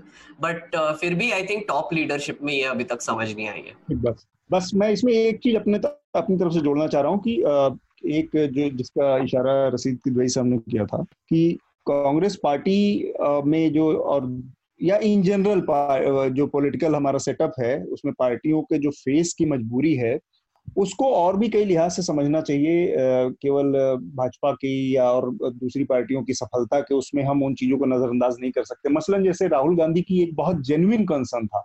अगर आप देखिए कि जब वो चुनाव 2019 वाला हारने के बाद जो उनका बयान एक, एक बातचीत आई थी कि एक भी आदमी नहीं है जो कि उनके साथ कैंपेन कर सके। अपने बच्चों के लिए टिकट की चिंता सबको थी। सबको सबके कंसर्न ये सब थे जो मटेरियलिस्टिक जो चीज़ें थी उसमें तो उनका कंसर्न था। लेकिन एक भी चेहरा ऐसा नहीं है गांधी परिवार के खिलाफ के अलावा जो आप देखिए कि जब लोकसभा का चुनाव हो रहा है तो भारतीय जनता पार्टी की तरफ़ से कितने लोग कहाँ कहाँ कैंपेन कर रहे हैं कितने चेहरे हैं आप नाम गिन सकते हैं। और कांग्रेस पार्टी में राहुल गांधी गांधी परिवार, सोनिया गांधी और प्रियंका गांधी। इनके अलावा कोई तीसरा, आप पी चिदम्बरम से उम्मीद कर सकते हैं कि वो कोई कैंपेन लीड कर सकते हैं इलेक्शन का। कपिल सिब्बल से उम्मीद कर सकते हैं, मनीष तिवारी से उम्मीद कर सकते हैं, गुलाम नबी आज़ाद से उम्मीद कर सकते हैं। एक आदमी एक कॉन्स्टिट्युएंसी की कैंपेन इलेक्शन इलेक्टोरल कैंपेन को लीड नहीं कर सकता ना उसकी हम्म, हम्म। ना कोई उसका तो ये बहुत जेन्युइन कंसर्न है राहुल गांधी और या कि जिस सेटअप में पार्टी चल रही है उस सेटअप की तो छिन्न भिन्न उसमें तो आप सेंध लगाने की कोशिश कर रहे हैं लेकिन आप उसका जो विकल्प है या उसका जो पैरल आप स्ट्रक्चर देंगे वो आपके पास नदारद है तो फिर तोड़ना तो आसान है। बनाना बहुत मुश्किल काम होता है ना तो जो हम्म। बना हुआ सेटअप है वो तो इस कंसर्न से भी हमें देखना चाहिए। मेरे ख्याल से काफ़ी लंबी बहस हुई और बहुत सारी इनसाइट जान फुल जानकारियाँ रसीद साहब के साथ तरफ़ से भी मिली और बहुत ही कॉन्ट्रेरियर एक पॉइंट ऑफ़ व्यू शार्दुल और मेघनाथ की तरफ़ से भी आया। हम अगले विषय की तरफ़ बढ़ते हैं अपने जो कि जेई और नीट के परीक्षा से जुड़ा मसला है। आप लोगों को पता है कि देश के सात जो गैर भाजपा पार्टियाँ हैं शासित राज्य हैं उन वहाँ के मुख्यमंत्रियों ने अब ऐलान किया कि वो सुप्रीम कोर्ट में फिर से जाएँगे और इस परीक्षा को टालने की अपील करेंगे फिर से हालाँकि सुप्रीम कोर्ट का इस मामले में फैसला आ चुका है पहले ही कि वो इस परीक्षा को एज इट इज़ जारी रखने के पक्ष में है तो मेरे ख्याल से पहले ही ये परीक्षा तीन चार महीने लेट हो चुकी है पहले ये अप्रैल में होती थी हम्म। लेकिन कोविड और सब के हम्म। चक्कर में ये अब हो रही है और बड़ी संख्या में देख रहे हैं कि छात्र इसके विरोध में आ गए हैं क्योंकि उनका बहुत एक जेन्युइन कंसर्न है कि एक तो कोविड की सिचुएशन है तो जिसमें ट्रेवल करना बहुत मुश्किल है, आना जाना पब्लिक ट्रांसपोर्ट का इस्तेमाल नहीं हो रहा है, बहुत सारी जगहों पे पब्लिक ट्रांसपोर्ट अवेलेबल भी नहीं है, बहुत सारी जगहों पे बाढ़ की स्थिति है तो इस सबको देखते हुए, इस समय परीक्षा कराने से बचने की सलाह दी जा रही है। सरकार का अपना, अपने पक्ष में एक दूसरा तर्क रख रही है जो कि सरकार के भी नज़रिए से हम इस चीज़ को देखने की कोशिश करेंगे। बहरहाल लेकिन सरकार ने अभी जो जो हमारे शिक्षा मंत्री हैं एच मिनिस्टर हैं रमेश पोखरियाल निशंक उनका ये तर्क है कि लगभग पचासी फ़ीसदी जो स्टूडेंट्स हैं उन्होंने अपने एडमिट कार्ड डाउनलोड कर लिए। हम्म। तो वो इसको उन छात्रों की सहमति के तौर पर दिखा रहे हैं इसके आड़ में कि छात्र परीक्षा देना चाहते हैं राजनीति इसमें टांग अड़ा रही है। क्या ये थोड़ी चालाकी भरा स्टेटमेंट नहीं है मेघनाथ? जी एक यहाँ पर ना हमारे एजुकेशन सिस्टम हमारी एजुकेशन सिस्टम कितनी इनफ्लेक्सिबल है वो भी दिखाई पड़ती है। क्योंकि अब आप सोचिए कि एक पैंडेमिक का सिचुएशन है। दो बार ये एग्ज़ाम्स ऑलरेडी पोस्टपोन हो चुके हैं, जैसे आपने बोला अप्रैल में यूजुअली होती है। तो एक एक बहुत ही इंटरेस्टिंग खबर मिली थी कल की कुछ 120 अकेडमिशियंस ने प्राइम मिनिस्टर को लेटर लिखा है कि कि इसको पोस्टपोन और किया ना जाए क्योंकि बच्चों का फ्यूचर खराब हो जाएगा। और एक उन्होंने बोली कि इसके पीछे पॉलिटिकल रीजंस है। तो ये अपने पॉलिटिकल सिगड़ी पे, पता नहीं, बच्चों को सेक रहे हैं, जो भी बोलते हैं। तो एक यहाँ पर ना मुझे समझ में नहीं आता कि आप आप बोल रहे हो कि उनका एक साल खराब हो जाएगा बच्चों का। पर आपको किसने बोला कि हर साल अप्रैल में शुरू होना चाहिए? आप जब वो एग्ज़ाम होगी उसके बाद भी एक साल शुरू कर सकते हो? या फिर आपके जो अलग अलग फेस्टिवल्स होते हैं जो आपके जो छुट्टियाँ दी जाती है बच्चों को वो मत दीजिए अगले साल कवर अप करने के लिए। अगर आपको फिर भी वो अकेडमिक कैलेंडर में ही चिपकना है तो। तो ये ऐसे सॉल्यूशंस के बारे में कोई बात भी नहीं कर रहा है गवर्नमेंट से कि अब बच्चे ये कह रहे हैं कि थोड़ा सा प्रॉब्लम हो जाएगा, अब तो क्या करेंगे? कोई सॉल्यूशंस की बात नहीं कर रहे और ये ऐसे तर्क दिए जा रहे हैं कि हाँ ये अपनी ये एडमिट कार्ड डाउनलोड कर चुके हैं, इसलिए इनको एग्ज़ाम जाना है। अरे भैया, जब स्टूडेंट्स को पता ही नहीं है एग्ज़ाम होने वाला है, नहीं होना है और एक लिमिटेड विंडो है डाउनलोड करने के लिए, अगर हो गया तो हम्म। फिर मतलब ऑब्वियसली उनको डाउनलोड करना ही पड़ेगा हम्म। तो एक और कुछ कुछ ऐसी भी चीज़ हाँ? ये ऐसा है जैसे हम लोग जब यूनिवर्सिटी में थे या उसके हम्म। पहले भी इंटर कॉलेजेस में भी ऐसा होता है कि स्टूडेंट्स जब किसी चीज़ का विरोध करते थे या कभी धरने और उस पर बैठ जाते थे तो उसके सामने एग्ज़ाम का हवा खड़ा कर दिया जाता था आप देखते हाँ। एग्ज़ाम सामने आते ही स्टूडेंट कोई ऑर्गेनाइज वो तो एंटिटी तो थी नहीं एग्ज़ाम तो उसको देना है क्योंकि उसका भी करियर था उसको अगले साल अगले उसमें जाना है अगले क्लास में जाना है तो वो तो टूट जाता है। तो एडमिट कार्ड डाउनलोड कर लेने का मतलब उसकी एग्ज़ाम के प्रति रजामंदी के तौर पर दिखाना अजीब सी बात है। मतलब ये थोड़ा जी बिल्कुल। और और एक बहुत इंटरेस्टिंग uh, चीज़ uh, uh, मैं ये एक्चुअली मेरे रिकमेंडेशन में भी था पर मैं अभी भी बोल देता हूँ देशभक्त जो आकाश बैनर्जी उन्होंने एक बहुत ही अच्छा वीडियो किया इस पर।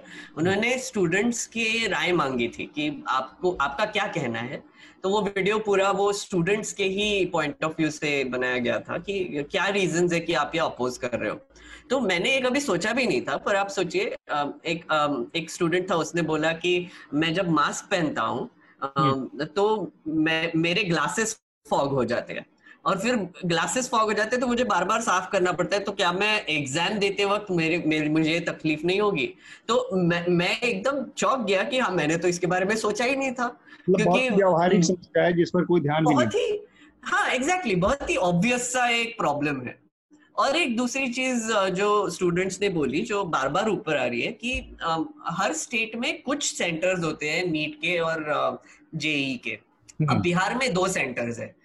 और वहाँ के बिहार के स्टूडेंट्स बोल रहे हैं हमें 500 किलोमीटर दूर जाके वो एग्ज़ाम देना पड़ता है। मतलब रात को हमें कहीं ठहरना पड़ेगा पेरेंट्स साथ में होंगे। हम्म। और अभी पैंडेमिक के सिचुएशन में फिर भी अभी तक कुछ खुला नहीं है। पब्लिक हम्म। ट्रांसपोर्ट का प्रॉब्लम है। दिल्ली में बोल रहे हैं कि लोग पब्लिक ट्रांसपोर्ट मेरे पास प्राइवेट गाड़ी नहीं है मैं कैसे जाऊँगा सेंटर तक? एक्सेट्रा तो ये सब बहुत ही प्रैक्टिकल रीजंस है कि एक पैंडेमिक है। अगर गवर्नमेंट को लगता है कि स्टूडेंट्स ने देना ही चाहिए तो पर बाकी का जो सिस्टम है जो एग्ज़ाम्स पॉसिबल करता है या फिर जो सेंटर्स मैनेजमेंट होते हैं जो ट्रांसपोर्टेशन होता है वो अभी तक पूरी तरह से शुरू हुआ नहीं है। आ, मैं वो वो सोचते ही नहीं है। मैं इसमें रसीद साहब का पक्ष जानना चाह रहा था। इसका एक राजनीतिक पहलू है जिस तरह से सात गैर भाजपा शासित राज्य इसके खिलाफ आए हैं। तो ज़ाहिर सी बात है कि उनको इसमें एक अपॉर्चुनिटी दिख रही है कि इतना बड़ा यूथ के अंदर अगर कोई रिजेंटमेंट आता है सरकार को लेकर तो इसको पॉलिटिकली इलेक्टोरली इसको कल्टीवेट किया जा सकता है। इसका राजनीतिक नज़रिए से देखा जाए रशीद साहब तो क्या इस, सरकार एक ब्लंडर करने के मुहाने पर है ज़बरदस्ती इस परीक्षा को करवाकर?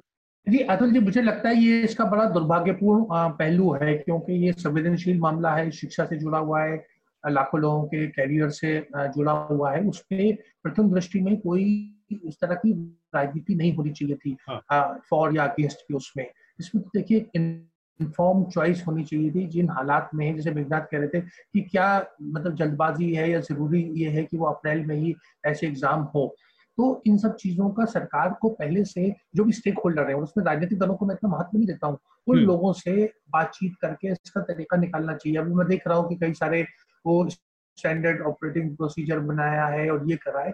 और दूसरी बात जब हम अपने आप को एक विश्व गुरु बना बताते हैं और एक बड़ा संपन्न देश बनाते हैं खासतौर से जो पिछले छह साल की जो सरकार है उसका नरेटिव तो अब हमारे पास सेंटर नहीं है लोगों को सौ सौ किलोमीटर दूर जाना पड़ रहा है। ये ये भी एक बहुत बड़ा एक प्रश्न चिन्ह उठाता है प्रश्न। उठाता है जिसका हमें जवाब मिलना चाहिए लेकिन हम्म।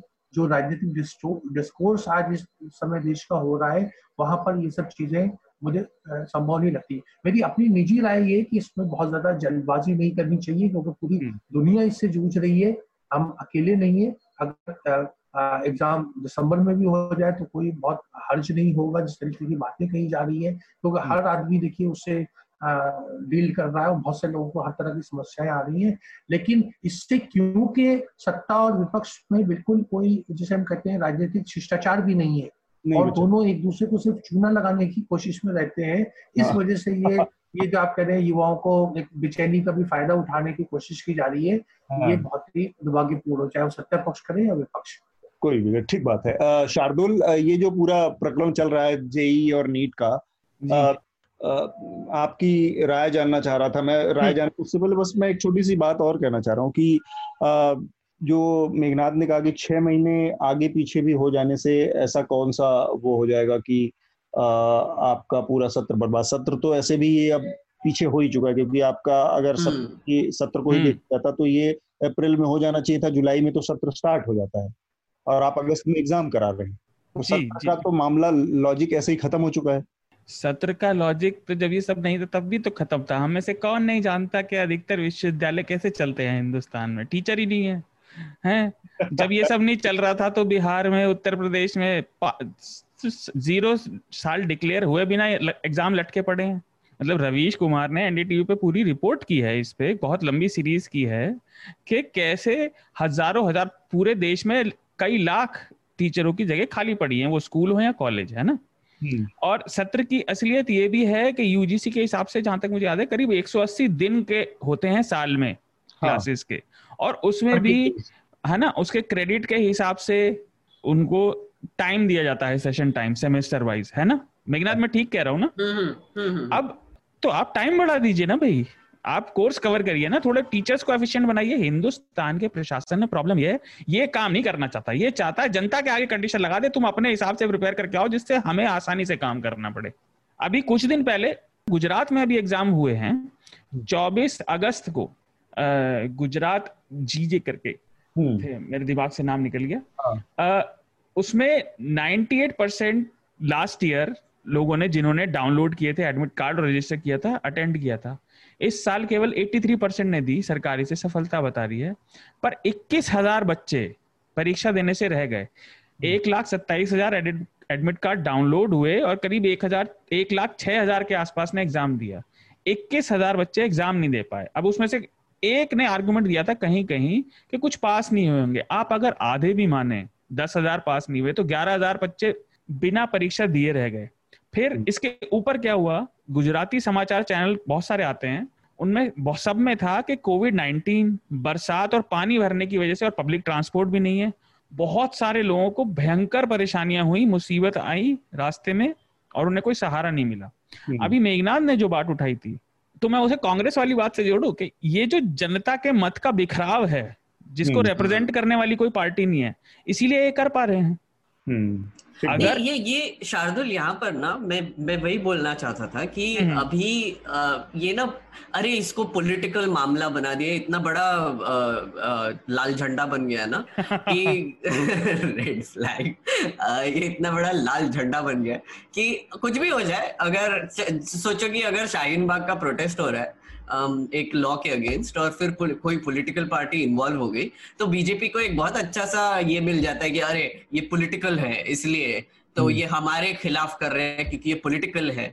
और यही यही जो एक फिगलीफ है ना कि अरे हाँ। ये प्रोटेस्ट नहीं ये पॉलिटिकल है तो, तो बाकी जो जी जेई और नीट का जो मामला आ रहा है इसके भी पीछे भारतीय जनता पार्टी की तरफ़ से कोई ऐसा बयान अब तक आया है क्या कि ये देश के खिलाफ साजिश है वो वो वही मैं बोल रहा हूँ कि अभी वो भी हो जाएगा थोड़े दिनों में क्योंकि ऑलरेडी वो सोल्जर्स वाली आर्ग्यूमेंट तो हमारे न्यूज़ चैनल वाले हाँ। देने ही लगे हैं करना बहुत ज़रूरी है तो... हाँ सोल्जर सोल्जर्स अपने जवान वहाँ पर लड़ रहे हैं तो फिर ये बच्चे एग्ज़ाम्स क्यों नहीं दे सकते मेघना, मेघना। और, और बात ये है कि एनडीए के एग्ज़ाम के लिए भी यही बातें हो रही है नहीं नहीं एनडीए हाँ मैं ये कह रहा था आपका पॉइंट ऑफ़ व्यू और ज़्यादा प्रखर हो जाएगा शार्प हो जाएगा। मैं अगले दो पॉइंट और बता दूँ जो मतलब हाँ, जिसे मैं बावल, बावलापन कहूँगा प्रशासनिक बावलापन।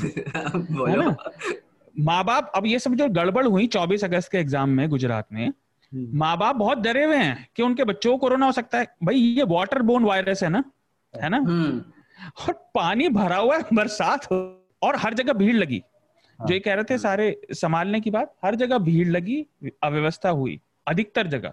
24 अगस्त के एग्ज़ाम से पहले अहमदाबाद मिरर की रिपोर्ट थी। हमारे सुनने वालों को उसमें नीचे लिंक मिलेगा उसे पढ़े। उन्होंने प्रकाशित की थी कि माँ बाप परेशान थे कि उनकी सुनी नहीं जा रही है है ना? एग्ज़ाम हम्म। कराया जा रहा है। और अब तीन सितंबर को गुजरात यूनिवर्सिटी का एग्ज़ाम सेंटर है घोषित हुए हैं। फिर से एग्ज़ाम है थर्ड सितंबर को। उनमें से बहुत सारे सेंटर कोविड नाइनटीन हॉटस्पॉट्स के बीच हैं। अरे। और उसके बारे में स्टूडेंट्स की कोई नहीं सुन रहा है। अब आपसे ये गुजरात में जो कोट एंड कोट बेहतर डेवलप्ड स्टेट है वहाँ नहीं हो रहा। तो बाढ़ ग्रस्त स्टेट में आप कैसे करोगे? ये लोग ऐसे बात करते हैं जैसे कभी नहीं सड़क से निकले नहीं अपनी गाड़ी से उतरे नहीं कभी। जो पूरा देश में जो उलटबासियाँ चल रही है ना अब मेघनाथ अपनी विशिष्ट टिप्पणी दे सकते हाँ। अब्दुल सर आप बोल रहे थे? मैं बस कह रहा हूँ ये जो पूरे देश में उलटबासियाँ चल रही केस पर हर दिन आ रहे थे तब ये देश पूरा लॉकडाउन की चपेट में था फुल हम्म। लॉकडाउन और जब सत्तर हज़ार के आसपास केसेस एक दिन में आ रहे हैं तो सब कुछ हम्म, खुला तो हुआ है। तो हज़ार प्लस डेथ्स आल्सो लाइक हज़ार हज़ार डेथ्स तो, तो यहाँ पर ना सर एक एक बहुत इंटरेस्टिंग सॉर्ट ऑफ़ चीज़ बोली जा रही है। एक और एक और जो तर्क दिया जा रहा है कि एसओपी फॉलो कीजिए। स्टैंडर्ड ऑपरेटिंग प्रोसीजर है जो फॉलो कीजिए सोशल डिस्टेंसिंग रखिए और ये। मुझे नहीं समझ में आता ये लोग एग्जैक्टली व्हाट शार्दुल ने बोला कि कभी गाड़ी से उतर के रास्ते पे नहीं जाते कभी मार्केट में नहीं जाते क्या? घर के सामने मार्केट है वहाँ पर जाके देखूँ। तो लोग तो क्या एसओपी तो क्या मतलब मास्क भी नहीं पहन रहे?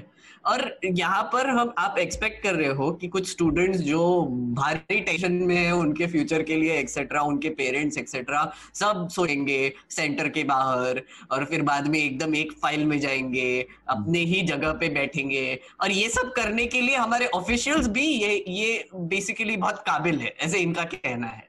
मुझे लगता है ये सब बहुत बहुत मतलब अगर ये एग्ज़ाम हो गया तो बहुत ज़्यादा प्रॉब्लम्स होने वाले हैं। क्योंकि आप सोचिए कि अगर जैसे शार्दुल ने बोला ऑलरेडी अगर सेंटर्स हॉटस्पॉट में तो अगर सोचिए कि एक हाथ सेंटर में बहुत सारे कोरोना केसेस मिल गए।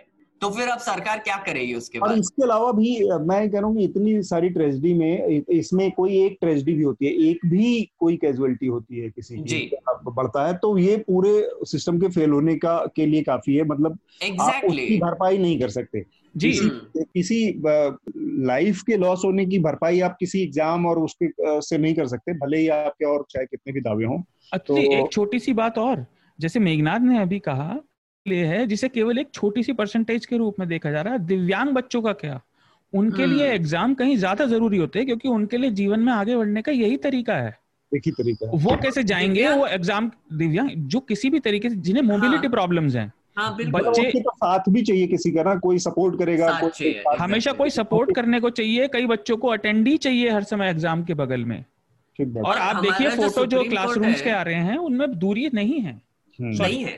और हमारा जो सुप्रीम कोर्ट है वो अपना वर्चुअल कोर्ट चला के ये सब जजमेंट्स देते जा रहे हैं। और आप आप एक्सपेक्ट कर रहे हो कि लाखों बच्चे अपना घर छोड़कर यहाँ पर जाकर एक सिक्वेस्टर्ड एनवायरनमेंट में जाकर एग्ज़ाम दें और घंटों तक एग्ज़ाम दें। दिव्यांग लोगों का दिव्यांग बच्चों का तो है पर बच्चे जिनको अस्थमा है वो भी एक हाई रिस्क कैटेगरी में आते हैं। उनका क्या मतलब है। ये असल में हाँ. है कि आप वर्चुअल कोर्ट चला रहे हैं और कह रहे हैं कि बच्चे जाके फिजिकली एग्ज़ाम दें वर्चुअल कोर्ट चल रही है इसका जवाब खोज लें तो शायद बहुत सारे सवालों का जवाब अपने और, में... और सर यहाँ पर एंजाइटी की तो अलग ही बात है मतलब ये बच्चे एक तो टेंशन में रहेंगे कि एग्ज़ाम है और दूसरी बात ये है कि उनको कोविड ना हो जाए तो ये डबल। एंजाइटी लेकर वो सेंटर में जाएँगे एंड यू आर एक्सपेक्टिंग कि वो एग्ज़ाम दे और फिर अपना फ्यूचर बचाए या फिर ये करे मुझे तो लगता है कि इसका तो थोड़ा काउंटर प्रोडक्टिव हो जाएगा तो ये चुटकुला जनता के ऊपर है। समय का ध्यान रखते हुए अब हम आ, अपने अगले राउंड की तरफ़ बढ़ेंगे जो कि हमारा रिकमेंडेशन का राउंड है लेकिन उससे पहले हमारे जो श्रोता हैं हमारे जो सब्सक्राइबर्स हैं उनके लिए एक खुशखबरी कि न्यूज़ लॉन्ड्री अपने सब्सक्राइबर्स के लिए एक बहुत खूबसूरत गिफ्ट पैक लेके लेकर आया है। तीन साबुन का हर्बल साबुन का एक पैक है जो कि हमारे छह महीने के जो सब्सक्राइबर्स हैं उनको भेजा जाएगा। और ये सब्सक्राइबर्स जो है वो ये स्कीम केवल और केवल हमारे भारत के अंदर जो हमारे सब्सक्राइबर्स हैं इंडिया के अंदर उनके लिए ही उपलब्ध होगा। तो ज़्यादा से ज़्यादा न्यूज़ लॉन्ड्री को सब्सक्राइब करें और एक इंडिपेंडेंट विज्ञापन से मुक्त कॉरपोरेट के विज्ञापन से सरकारों के विज्ञापन से मुक्त एक ऐसे मीडिया को खड़ा करने में अपना सहयोग दें जो कि आपकी बात करता हो आपके साथ समर्थन से चलता हो। हम रिकमेंडेशन का राउंड शुरू करेंगे। सर मुझे ना मुझे ना ये थोड़े साबुन और बेचने ओके मैं बेचू थोड़े से? ये जो हमारा साबुन का सेट है वो थोड़ा सा स्पेशल भी है। इसका नाम है सबकी धुलाई। क्योंकि हाँ। ये जो तीन साबुन है एक ऑरेंज एक मतलब एक सैफरन एक व्हाइट और एक ग्रीन हमारे फ्लैग तिरंगा हमारा तिरंगा। क्योंकि हम जैसे अभिनंदन ने बोला हम सबकी धुलाई करते हैं। हिंदू मुस्लिम सिख ईसाई सबकी धुलाई। इसीलिए हम ये सोप बॉक्स सेट आपके तक लेकर आ रहे हैं। अच्छा सा आप एक तो यूज़ भी कर सकते हैं या फिर आप इसको डिस्प्ले कैबिनेट में रख सकते डिस्प्ले कैबिनेट में रख सकते हैं। अच्छा लगता है डिस्प्ले कैबिनेट में भी। या फिर आ, पर आप आप सेफ़ रहिए। हमारा बस यही है और आप भी सबकी धुलाई करती रहिए। तो रिकमेंडेशन सबसे पहले आप ही का ले लिया जाए। जी मैंने एक और एक ऑलरेडी दे दिया है वो आकाश बैनर्जी का जो एक वीडियो है वो बहुत ही बहुत ही खूबसूरत वीडियो बनाया उसने। नीट हम्म। के इसमें five reasons why this is a problem और दूसरा मेरा एक रिकमेंडेशन है रवीश कुमार का एक शो था अभी सॉरी रवीश कुमार का एक शो था कि मीडिया हमारी ऐसे वो तो मेरा भी रिकमेंडेशन है वही। अच्छा आप दे दीजिए फिर वो रिकमेंडेशन मैं कुछ और दे दूँगा।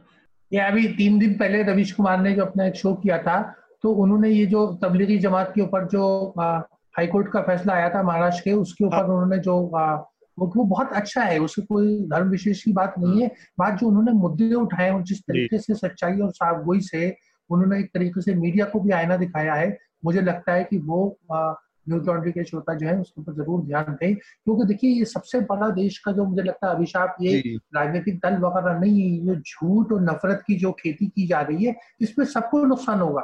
कोई समुदाय विशेष कोई वर्ग कोई नहीं बचेगा। इससे हमें लड़ाई लड़नी है और ऐसे प्लेटफॉर्म जैसे न्यूज़ लॉन्ड्री है और न्यूज़ वगैरह है इन सबको हमें और मज़बूत हम्म। करना है और इनको ऊपर ध्यान करना है कि कैसे आगे बढ़े और फले फूले thank you so much sir ये मेन स्ट्रीम मीडिया तो देखिए उसको बहुत बर्बाद करने में लगा हुआ है। मेरा एक और रिकमेंडेशन है कल एक हमारी अपनी मनीषा पांडे ने एक शो पर थी वो फे डिसोजा के साथ उनके चैनल पर यूट्यूब चैनल पर। वहाँ पर ये डिस्कशन हो रहा था कि media channel Sushant Singh Rajput case ऐसे क्यों कवर कर रही है? ऐसे बेवकूफ़ समान क्यों बर्ताव कर रही है? तो ईशा ने बहुत एक इंटरेस्टिंग बात बोली जो मैं अपने श्रोताओं को भी सोचने के लिए कहूँगा कि कहते हैं कि ये सब टीआरपी के लिए हो रहा है और टीआरपी जो मेजर होता है वो बार्क के हिसाब से होता है। और न्यूज़ लॉन्ड्री ने एक इस पर स्टोरी भी की है कि बार्क के रेटिंग्स कैसे मैनिपुलेट कर करे जाते हैं। आई थिंक अतुल सर ने ही एक स्टोरी की थी इस पर वो भी पढ़ी है। Um, तो आप सोचिए तो मनीषा ने कहा कि वो अब यूट्यूब ट्रेंडिंग देखती है।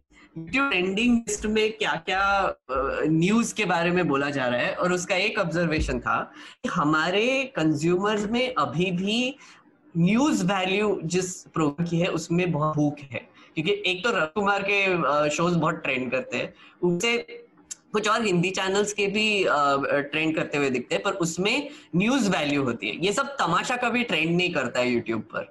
तो आप एक बार वो डिबेट देख पेजा के साथ आपको काफ़ी पॉइंट्स मिलेंगे वहाँ पर। और बहुत ही इंटरेस्टिंग डिबेट है। और मैं तो चाहूँगा कि आप अपने माँ बाप को या फिर अपने रिलेटिव्स को भी वो डिबेट का लिंक भेज दीजिए। उनको भी इसी मतलब बोलिए कि टीवी बंद कर दीजिए प्लीज़ मेघनाथ का हो गया ख्याल से शारदा रिकमेंडेशन ले लेते हैं हम लोग। एक तो आपने पिछले हफ़्ते एक प्रशांत भूषण वाला डिस्कस किया था, तब मैं नहीं था, पर मैंने उसे सुनते हुए चाहता था उसमें एक चीज़ जुड़ जाए तो एक रिकमेंडेशन मेरी वो है, कलीम अज़ीज़ की एक छोटी सी वो गज़ल है, जिसमें शब्द है उससे मैच करते हुए, हालाँकि वो है दूसरे सब्जेक्ट पर। दूसरा कैम्ब्रिज का एक रिसर्च पेपर है अंडरस्टैंडिंग डेमोक्रेसी आज हमने राजनीतिक विषयों पर इन सब पर बात करी। Understanding democracy economic and political perspective ये आप पढ़ें इसका लिंक आपको हमारे पॉडकास्ट के नीचे मिलेगा। और एक मेरा गेम रिकमेंडेशन था लोगों के लिए। एक काफ़ी पुराना गेम है बहुत बेहतरीन है विचर थ्री वो इतने ज़बरदस्त डिस्काउंट पे है तो विचर थ्री वाइल्ड हंट वो इतने ज़बरदस्त डिस्काउंट पे है कि वो फिर आपको मिलेगा नहीं। तो जो भी गेमर सुनने वाले हैं वो उसे ज़रूर खरीद लें। कहाँ पर है? कहाँ पर है शार्दुल? स्टीम पर? स्टीम पर केवल दो सौ निन्यानवे में है। पूरे सारे सा, सारे डीएलसीज के साथ तो उससे सस्ता भी ना मिल रहा करना है अभी अब भी। मेरे पास PS4 पे ये गेम है मैंने पूरा कंप्लीट भी कर दिया है वो देख लें कि हमारे जो लॉन्ड्री में जो हमारे साथी लोग हैं वो कितने डेडिकेटेड उसके और साथ में गेम के लिए। गेम के लिए। सर मुझे लगा कि आप बोलने वाले देखे हमारे साथ कितने मेलने हैं। मुझे लगा कहने वाले कितने कितने विविध रुचियाँ रखने वाले तो रसी साहब आपका कोई और रिकमेंडेशन इसके अलावा आपने एक तो बता दिया रवीश कुमार का शो देखिए मेरा कहना है क्योंकि मैं मेन स्ट्रीम मीडिया से जुड़ा हूँ मुझे लगता है खास जो टेलीविज़न की बात होती है उसमें हमें उसको हमेशा किया एक रेफरेंस पॉइंट बनाना चाहिए देखना चाहिए। और उसके बहुत सारे प्लेटफॉर्म्स जो है वो अभी अवेलेबल है। तो उसको ज़्यादा गंभीरता से लेना चाहिए क्योंकि सोर्स ऑफ़ न्यूज़ में जो है बहुत कुछ एक राजनीतिक एजेंडा या एक उसके पीछे एक डिज़ाइन होता है एक षड्यंत्र भी कभी कभी होता है। तो इसलिए लोगों को जो है ना श्रोताओं को पाठकों को और देखने सुनने वालों को बहुत ध्यान रखना चाहिए कि उसकी वो तस्दीक करें वेरिफिकेशन करें। और वही एक जो मीडिया के लिए समाज के लिए उन एक बहुत बड़ा कदम हुआ। ठीक बात। रशीद जी के बात से जुड़ी हुई एक और रिकमेंडेशन अभी न्यूज़ लॉन्ड्री ने पीटीआई और प्रसार भारती पर स्टोरी की थी वो हिंदी में भी उपलब्ध अंग्रेज़ी में भी उसे ज़रूर पढ़ें। ठीक बात है। आ, मैं मेरा रिकमेंडेशन इस हफ़्ते के लिए आ, मतलब लग सकता है, मेरे, हमारे जो श्रोता हैं कि प्लग लेकिन नहीं। फिर भी वो खतरा आते हुए मैं प्लग करूँगा कि आप लोग एक बार रशीद भाई साहब की जो किताब है, चौबीस अकबर रोड, उसको ज़रूर पढ़ें, क्योंकि कांग्रेस पार्टी इस हफ़्ते बहुत चर्चा में रही थी। तो कैसे काम करती हैं पार्टियाँ और कैसे काम करती है कांग्रेस पार्टी? कैसे इवॉल्व हुई है? किस तरह से? चौबीस अकबर रोड, दिल्ली में कांग्रेस पार्टी का हेडक्वार्टर है, मुख्यालय है। वहाँ पर उसके ऊपर, उस पूरी संस्कृति को समझाते हुए उन्होंने जो किताब लिखी है उसे आप लोग ज़रूर हैं। तो थोड़ा सा जो दिमाग में जो जाले या बार हमारे अपने जो व्यक्तिगत आग्रह, दुराग्रह आ जाते हैं चीज़ों को समझने में, उसको एक एक बतौर पॉलिटिकल एनालिस्ट जिस तरह से उन्होंने साफ़ किया है केदवई साहब ने उस किताब में, उसको समझने के लिए तो पूर्ण किताब है। कांग्रेस, चूँकि हमारे देश की सबसे पुरानी और सबसे बड़ी पार्टी रही है, उसके बारे में जानना, समझना अपनी जानकारी के लिए बहुत ज़रूरी है और वोट आप चाहे किसी को दें लोकतंत्र में, वो आपकी मर्ज़ी है, लेकिन राजनीतिक दलों की कार्यप्रणाली, उसको समझना बहुत ज़रूरी है। इसके साथ ही हम अपनी आज की चर्चा को यहीं पर रोकेंगे। मेरे ख्याल से बहुत दिलचस्प चर्चा हुई है। रशीद साहब, आपका मेघनाथ और शार्दुल, आप दोनों का भी बहुत चर्चा में शामिल होने के लिए। धन्यवाद। थैंक यू जी मुझे भी बहुत अच्छा लगा और मेरा पहला अनुभव था लेकिन मैं बात से जुड़ना चाहूँगा। जी बिल्कुल। रशीद किदवई जी आई थिंक आज वापस जाकर बोलेंगे faith in media restored thank you so much thank you Newslaundry के सभी पॉडकास्ट ट्विटर आई और दूसरे पॉडकास्ट प्लेटफॉर्म पे उपलब्ध हैं। खबरों को विज्ञापन के दबाव से आज़ाद रखें। न्यूज़ लॉन्ड्री को सब्सक्राइब करें।